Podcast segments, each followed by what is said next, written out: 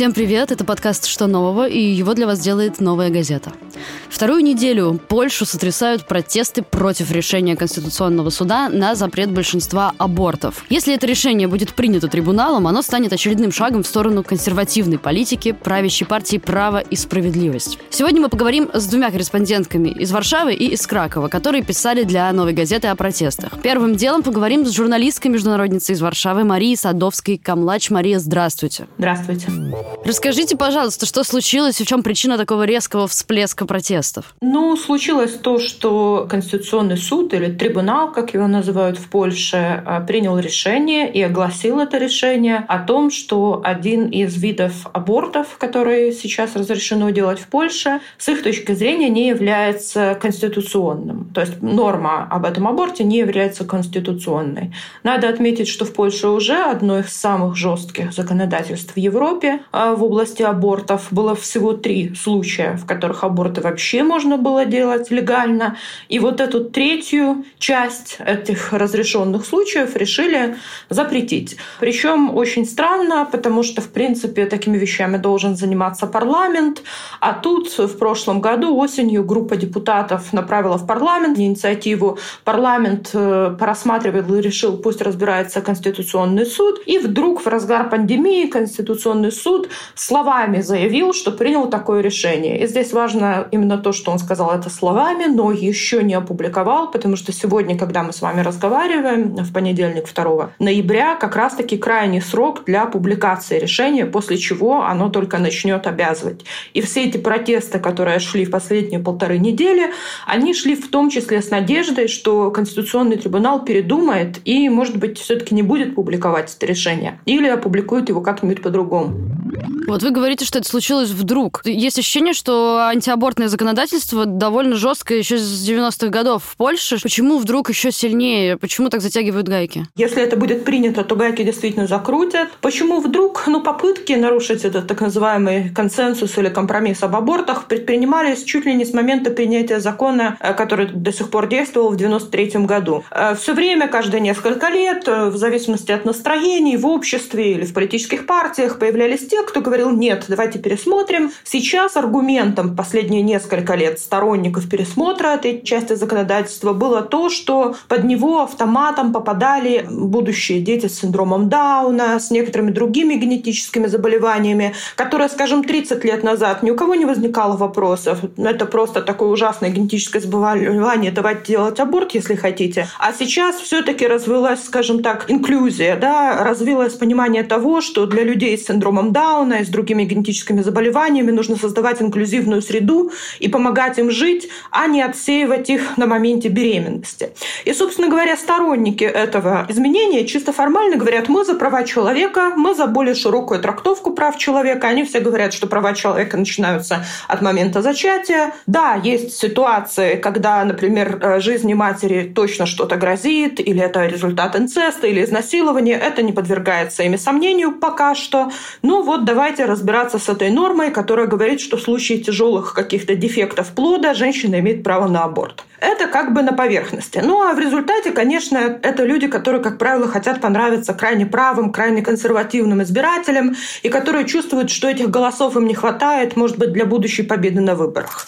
Давайте поговорим как раз о людях, кто выходит на протесты. Ну, есть какая-то тенденция, может быть, какой-то пол, возраст, политические взгляды. Кто эти люди? Часть людей, которые выходят на протесты, это люди, которые мобилизовались еще 4 года назад. Потому что в 2016 году, как только пришло право и справедливость к власти, была такая самая серьезная попытка ужесточить законодательство об абортах. И тогда женщины самоорганизовались и устроили забастовку женщин в один из понедельников, когда, ну, действительно, очень много предприятий, очень много бизнеса бизнесов прекратила работать. И, скажем так, э, женщины перестали протестовать, как они называют это, послушно или вежливо. Они стали с того момента в таких случаях выходить на улицы в неудобное для людей время, перекрывать дороги, блокировать что-то, потому что они поняли, что если они этого не сделают, и немного они вдохновлялись исландскими, в том числе женщинами э, в этом, то э, власти, скорее всего, имея большинство в парламенте, к ним просто не прислушаются. Но было бы ошибочно сказать, что только вот эти вот активисты, активистки, которые действительно хотят даже более широких прав на аборт, выходят. Выходят все. Выходят мужчины, выходят пожилые люди, выходят люди верующие, которые просто считают, что если церковь, а предполагается, что католическая церковь как-то влияет на тех политиков, что если она хочет кого-то убедить, ну пусть она убеждает, а не запрещает.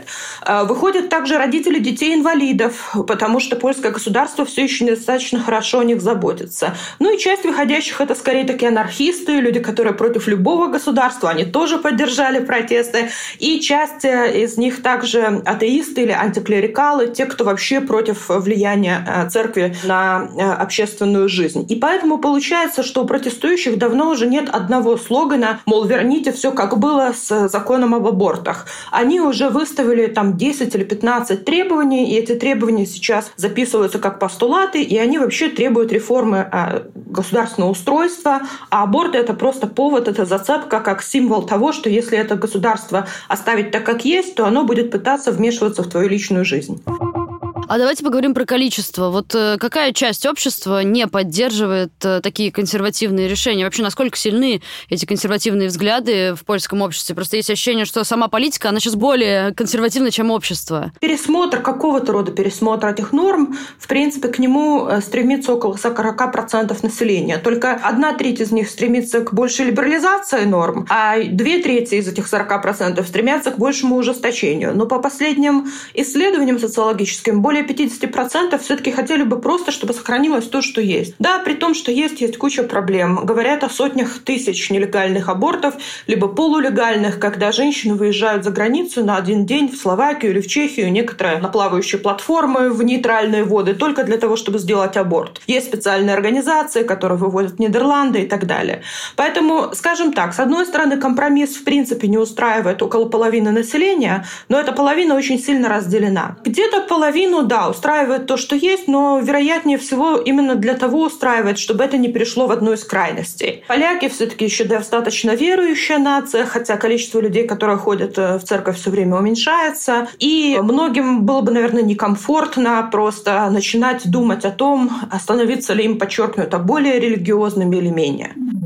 Как можно охарактеризовать эти протесты? Насколько они мирные? Как я уже говорила в начале, где-то 4 года назад женщины решили, что мы больше не будем послушными девочками. Марта Лемпорт, их одна из э, лидерок, или другие, Клементина Суханов, они решили, что нужно действительно, так же, как это делают сейчас экологические активисты, показывать, что мы здесь, мы есть, э, быть громкими и мешать обычным жителям скажем, обывателям. Да? И они всегда говорят, что да, мы понимаем, мы, может быть, мешаем вам сейчас проехать в больницу, но если мы сейчас не вы выйдем, то потом вы не сможете распоряжаться своей жизнью еще десятилетиями. А насчет численности это сложно сказать. В некоторых городах говорят, что на сами протесты, именно протесты выходят десятки тысяч людей, в некоторых это меньше. Но в том числе за счет своей формы эти протесты не привлекают, может быть, так много людей, так массово, как они привлекли бы, если бы они были чинными, мирными, вежливыми по воскресеньям, так как далеко не каждый пойдет на протест, в котором главным слоганом является ну, достаточно нецензурное слово, если бы мы перевели его на русский. И уже по поводу этого слова э, спорят лингвисты, можно ли его вообще употреблять на марше. Расскажите поподробнее, что это? Что за слово? Ну, что за это символ такое вообще слово, протеста? по-польски оно звучит «выпердалей». И я думаю, что любому человеку, который знает славянские языки, понятно, что, ну, как это, сваливай, это очень мягкое значение этого слова. И это слово появилось всюду на плакатах в этом году и относится, так как оно на «ты», к одному конкретному человеку, с одной стороны, то бишь к Ярославу Качинскому, лидеру права и справедливости, который сейчас получил себе пост в правительстве. А с другой стороны, конечно же, имеется в виду теперешняя элита, теперешняя власть, которые э, недовольны протестующие. Потому что, например, министр образования и науки, которого недавно назначили, и который тоже стоит на очень э, сильных консервативных ценностях, ценностях. Это добавило, скажем так, возмущения. Недавние атаки на ЛГБТ-людей, которые как бы с позволения власти проводились, это тоже добавило возмущения. Поэтому это слово является как бы квинтэссенцией пожеланий всех участниц и участников к теперешним властям. как реагирует власть? полиция на сами протесты, на само решение трибунала, как реагирует власть, что говорит об этом президент? Президент э, в Польше – это далеко не самое главное лицо. Президента очень долго в течение первого срока Анджея Дуду называли пишущей ручкой, которая просто подписывает законы, которые принял парламент, хотя, конечно, у него есть право вето, и у него есть право инициировать законопроект. Собственно говоря, президент именно это и решил сделать, инициировать законопроект, который, как только перестанет действовать предыдущий закон, входит в парламент, в идеальном мире его парламент сразу же принимает. И это почти то же самое, что было, только, например, из этой вот третьего исключения он хочет добавить формулировку, что только в случае неизбежной и неименуемой смерти плода, либо в утробе матери, либо сразу после этого мать имеет право на аборт. Но это подверглось большой критике, потому что все говорят, а кто те врачи, которые возьмут на себя ответственность сказать, с какой долей вероятностью это наступит. И более того, есть предположение, что даже его собственная партия «Право и справедливость» или его коалиция не поддержит в большинстве этот законопроект в парламенте, потому что некоторые из них вообще против каких-либо изменений, их устраивает то, что сделал трибунал, а другие, наоборот, считают, что это слишком какая-то уже очень непонятная формулировка. Другие представители Правительство, некоторые высказались как раз-таки за то, чтобы, естественно, вернуть право делать аборт в случае тяжелых дефектов, когда у ребенка нет мозга, нет почек и так далее, но вот убрать, например, плоды с синдромом Дауна и другими синдромами. Некоторые, в основном левые партии, конечно же, говорят о расширении права на аборт для женщин, но у них нет парламентского большинства, поэтому вряд ли это произойдет. Ну и, наверное, последний подводящий какой-то итог вопрос. Какие есть варианты пути дальнейшего развития ситуации? Ну, это такой очень интересный вопрос. Зависит очень во многом от того, насколько протестующим в том числе удастся все-таки убедить власти, что за ними стоит э, реальный общественный интерес, реальная общественная сила. Пока что опросы общественного мнения показывают, что власть сильно проиграла на оглашении вот этого решения. Но с другой стороны, тот самый Ярослав Качинский уже призвал своих таких более радикальных сторонников становиться и защищать костелы, защищать разделять, так скажем, традиционные ценности, и, возможно, окажется так, что внутри его партии он сам будет этой оппозицией, требующей жесткого ответа на действия протестующих. Кстати, о полиции. Полиция старается быть корректной, но, скажем так, на маршах ЛГБТ полиция применяла намного больше насилия, но, тем не менее, полиция не всегда вмешивается, когда странные, одетые в гражданское люди пытаются избивать, например, участников марша, и более того, одного такого человека его идентифицировали, он избил двух журналистов газеты «Выборчая», его отпустили на поруки. Мол, никакой опасности обществу он не представляет. Но это уже было решение прокуратуры. Поэтому полиция здесь тоже неоднозначная роль, но следует отметить, что пока что полиция сильную жестокость не проявляла. О том, как Польша стала самой консервативной страной в Европе, поговорим с Настей Подорожной из Кракова. Настя, привет. Привет.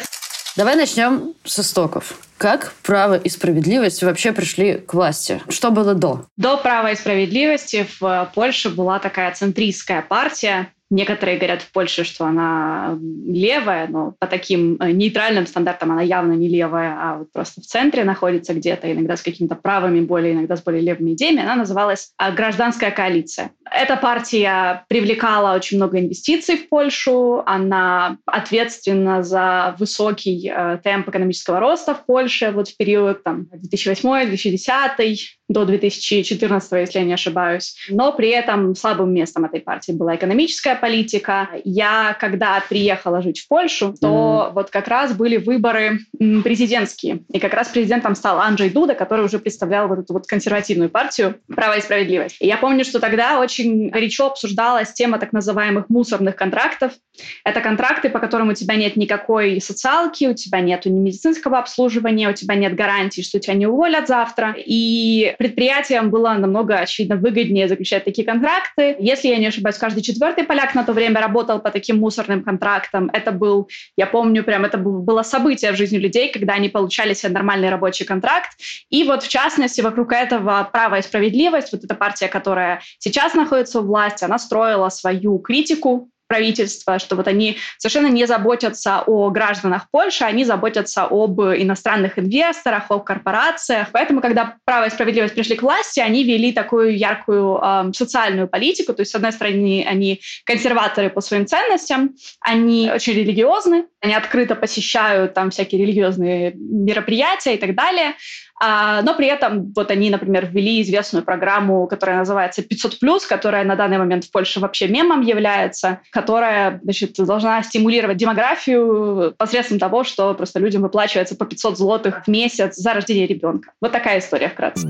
Давай поговорим про аборты. Как исторически вот история с абортами параллельно с этим всем шла? Ну, история с абортами была такая. Вот когда мы говорим о вот этих выборах, когда право и справедливость пришли к власти, в Польше существовало то, что люди там политики обычные граждане называли так называемым абортным компромиссом. Компромисс заключался в том, что просто в 90-х, когда Польша стала независимая от э, соцлагеря, в Польше ужесточили абортное законодательство при Польской Народной Республике с 60-х годов по 90-е. В Польше можно было сделать аборт по экономическим причинам, то есть ты доказывала, что у тебя нет э, средств на содержание ребенка, и ты могла сделать аборт. Если я не ошибаюсь, то цифры были такие, что более 100 тысяч женщин ежегодно в Польше в те времена делали аборт. Это, в принципе, те цифры, которые вот я знаю, что в Европе присутствуют и сейчас. Но потом в 90-х произошел вот этот так называемый компромисс, когда а, правительство сказало, что общество крайне недовольно такой фривольностью, вот такой свободной доступностью доступностью абортов. Нужно, значит, все это урегулировать. И экономические причины вычеркнули из списка легальных абортов. У нас осталось три причины. Аборты в Польше можно было сделать, если врачи находили какую-то патологию развития у эмбриона. Причем это было как там смерть ребенка незадолго после рождения, так и, например, синдром Дауна, то есть те болезни, которые, с которыми люди, в принципе, живут. То есть родители все равно имели право принять решение о том, хотят они себе такую дальше судьбу или не хотят. Дальше это была угроза жизни матери и аборты в случаях, если зачатие произошло вследствие преступления. Изнасилование, инцест, например. Вот. Ну и вот что произошло в прошлый четверг? В прошлый четверг Конституционный суд признал неконституционным аборты по причине патологии развития. Вот это первая причина, которую я называла. То есть теперь вы не можете принять решение о том, что вы бы не хотели для своего там, ребенка судьбу, жизнь с каким-то синдромом, с какой-то болезнью. И что кажется еще более жестоким, это то, что даже если ребенок умрет сразу же после родов, вы все равно выражаете, потому что, как сказал Ярослав Качинский, это лидер партии «Право и справедливость», обязательно ребенок должен родиться, и они, как правительство, будут стараться сделать все, чтобы ребенок в любом случае родился, чтобы его обязательно окрестили, окрестили, чтобы у него было имя, и его с почестью похоронили. Вот это, кажется, представляется Ярославу Качинскому большей ценностью, чем психическое здоровье родителей, здоровье матери, роды, все вот это вот. Это все менее важно, чем само вот это вот пресвятая жизнь. Протестующие сейчас говорят, очень важно это сказать, что протестующие говорят о том, что этот компромисс на самом деле никогда не был настоящим компромиссом. То есть тут происходит какая подмена понятий. Э, в 90-х законодательство не было компромиссом между прогрессивной и консервативной частью общества, а это был скорее компромисс между церковью и правительством, то есть двумя достаточно консервативными институциями. То есть, по сути, мы сейчас в этом законодательстве находились не посерединке, а вот сильно-сильно в более консервативную сторону, и где-то там заключался этот компромисс. Поэтому люди сейчас требуют не просто отмены вот этого нового введения, которое принесло решение Конституционного суда, а люди требуют э, просто легализации абортов до 12 недели беременности, как это принято в большинстве стран Европейского Союза, например. Внешне создается впечатление, что партия, в принципе, социально ориентирована, да, то есть какие-то внешние такие шаги в сторону общества есть. В то же время достаточно консервативно. Э, что для поляков оказывается важнее, почему они вообще голосуют за эту партию? Ты хороший вопрос задаешь. То есть, действительно, мне кажется, что принято э, смотреть на это таким образом, что для жителей больших городов для людей там с высшим образованием, для такой условной меня, только у меня гражданства нет польского. Вот, но если бы я голосовала, то я бы, конечно, скорее голосовала за такие силы, как, например, гражданская коалиция, я бы могла быть ее потенциальным электоратом. А люди в регионах, люди в более бедных местностях, люди, которые пострадали при посткоммунистической трансформации, когда Польша вошла в ярчайший мир капитализма. С одной стороны, экономически их устраивают эти все нововведения, типа программы 500+. А с другой стороны, с точки зрения идеологии, им, конечно, не нравятся все вот эти вот вот идея вводить сексуальное образование в школах, вот каких-то там геев принимать в обществе. Не то чтобы эта идея не принимать геев, она возникает в вакууме. Я, как жительница Польши, наблюдаю очень сильную пропаганду со стороны правительства, такой ненависти к разным социальным группам. В частности, в этом году были в Польше выборы, выборы президента летом, и Анджей Дуда, который э, получил свою вторую президентскую каденцию, он очень сильно свою кампанию избирательную строил именно на ненависти к ЛГБТ, вследствие чего в Польше даже участились нападения на геев. Прям вот между первым и вторым туром э, я постоянно видела в новостях какие-то истории о том, как э, некие там праворадикалы нападали на ЛГБТ- friendly клубы. Это были прям супер распространенные истории. Вот так и голосуют. С одной стороны, да, происходит какое-то там создание образа врага, в лице, например, вот на данный момент это ЛГБТ, еще очень долго мусолилась тема in vitro искусственного оплодотворения, что это там небогоугодное дело. Еще мусолилось сексуальное образование, что якобы если у нас будет прогрессивное сексуальное образование, то детей будут учить мастурбации. Тоже очень популярная была такая легенда. С четырех лет вот конкретно вот была такая четкий, это был факт, что стандарты сексуального образования, разработанные Всемирной организацией здравоохранения, они предполагают обучение детей мастурбации в детском садике. Вот. Поэтому Поэтому вот такие разные мифы создаются. И, конечно же, как тут за ПИС не проголосовать, если ПИС готов тебя от этого всего защитить? Хорошо, раз уж ты упомянула небогоугодное дело, расскажи про роль церкви в жизни Польши. Она мне особенно заметна, эта роль церкви, потому что я не родилась в Польше, и когда я туда приехала, то, конечно же, какие-то вещи для меня были более заметны, чем для людей, которые тут родились. Например, я недавно кому-то рассказывала уже из своих знакомых историю. Я приехала в Польшу получать высшее образование, и у меня все в группе были поляки, одногруппники. И когда у нас были какие-то с ними такие неформальные встречи на берегу Вислы э, с баночкой пива, то время от времени мои одногруппники поляки запевали религиозные песни. И я тогда при, приходила в большое удивление, потому что я не могла себе представить, что если бы я там училась там, где я родилась, родилась я в Украине, то чтобы мои одногруппники все, причем все абсолютно как один, знали эти какие-то невероятные песни, которые они, например, пели в религиозных лагерях. Почти у каждого молодого человека в Польше есть опыт поездок на там какие-то паломнические поездки со священнослужителем, они там песни вот эти вот под гитару про Иисуса поют. Это какой-то такой общий, просто это большой такой культурный слой в Польше. То есть мы говорим не только о влиянии влиянии церкви на, например, там, э, закон об абортах, мы говорим о том, что эта религия, она проникает в разные-разные сферы жизни. Ты сама живешь сейчас в Кракове. Расскажи, как выглядит протест в этом городе. Что ты видишь своими глазами? Слушай, ну прямо сейчас в Кракове происходит вторая уже за две недели протестов, блокада дорог. Люди выходят и просто садятся своими попами на дороге, перекрывают проезжие части, не давая возможность там, трамваям, автобусам, автомобилям передвигаться по городу. Сегодня эта блокада была объявлена в моем районе, там, где я живу, поэтому я очень хочу сейчас выйти посмотреть, как это будет происходить. На прошлой неделе это выглядело так, что э, место, которое будет блокироваться, его карту с этим местом скидывали в телеграм-чат, который называется ОСК Малопольска. Малопольска — это так называется наша область по-нашему, типа Краковская область. Вот. Э, надо сказать, что в Польше вообще не принято пользоваться Телеграмом. Телеграм у многих людей появился только на прошлой неделе в связи с протестами. И Телеграм специально завели, потому что есть вот такое недоверие к полиции, недоверие к власти, что будут э, читать, будут подслушивать. И Facebook, который является распространенной соцсетью в Польше, он уже для таких вопросов не используется.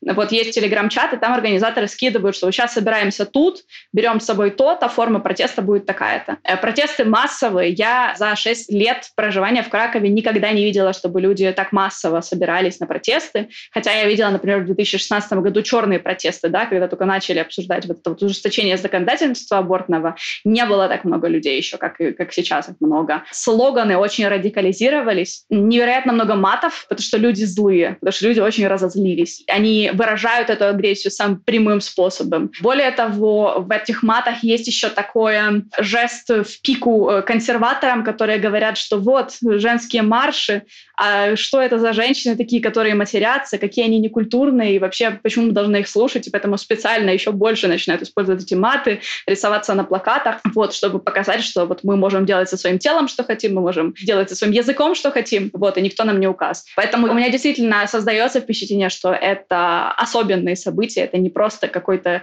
небольшой страйк, лайк. Мне кажется, что эти события могут привести к перевыборам. Вот, мы, конечно, посмотрим. И я точно знаю, что те мои знакомые, которые участвуют в протестах, а это подавляющее большинство моих знакомых, хотя бы пару раз выходили на протесты в разные дни, они все говорят, что они хотели бы отставки правительства. И тут уже суть не в том, чтобы вернули вот этот вот недокомпромисс из 90-х, а люди напрямую требуют э, полной легализации абортов, хотя бы до 12 недели. Часто требуют еще, чтобы эти аборты были бесплатные, чтобы они вошли в медицинское обслуживание, и требуют отставки. С вами был подкаст «Что нового?» и я его ведущая Надежда Юрова. Со мной вместе над этим выпуском трудились редактор Арнольд Хачатуров и звукорежиссер Денис Никулин. Слушайте нас в SoundCloud, CastBox, ВК, Google подкастах, Apple подкастах и Яндекс Музыке. Спасибо, что дослушали. До скорого.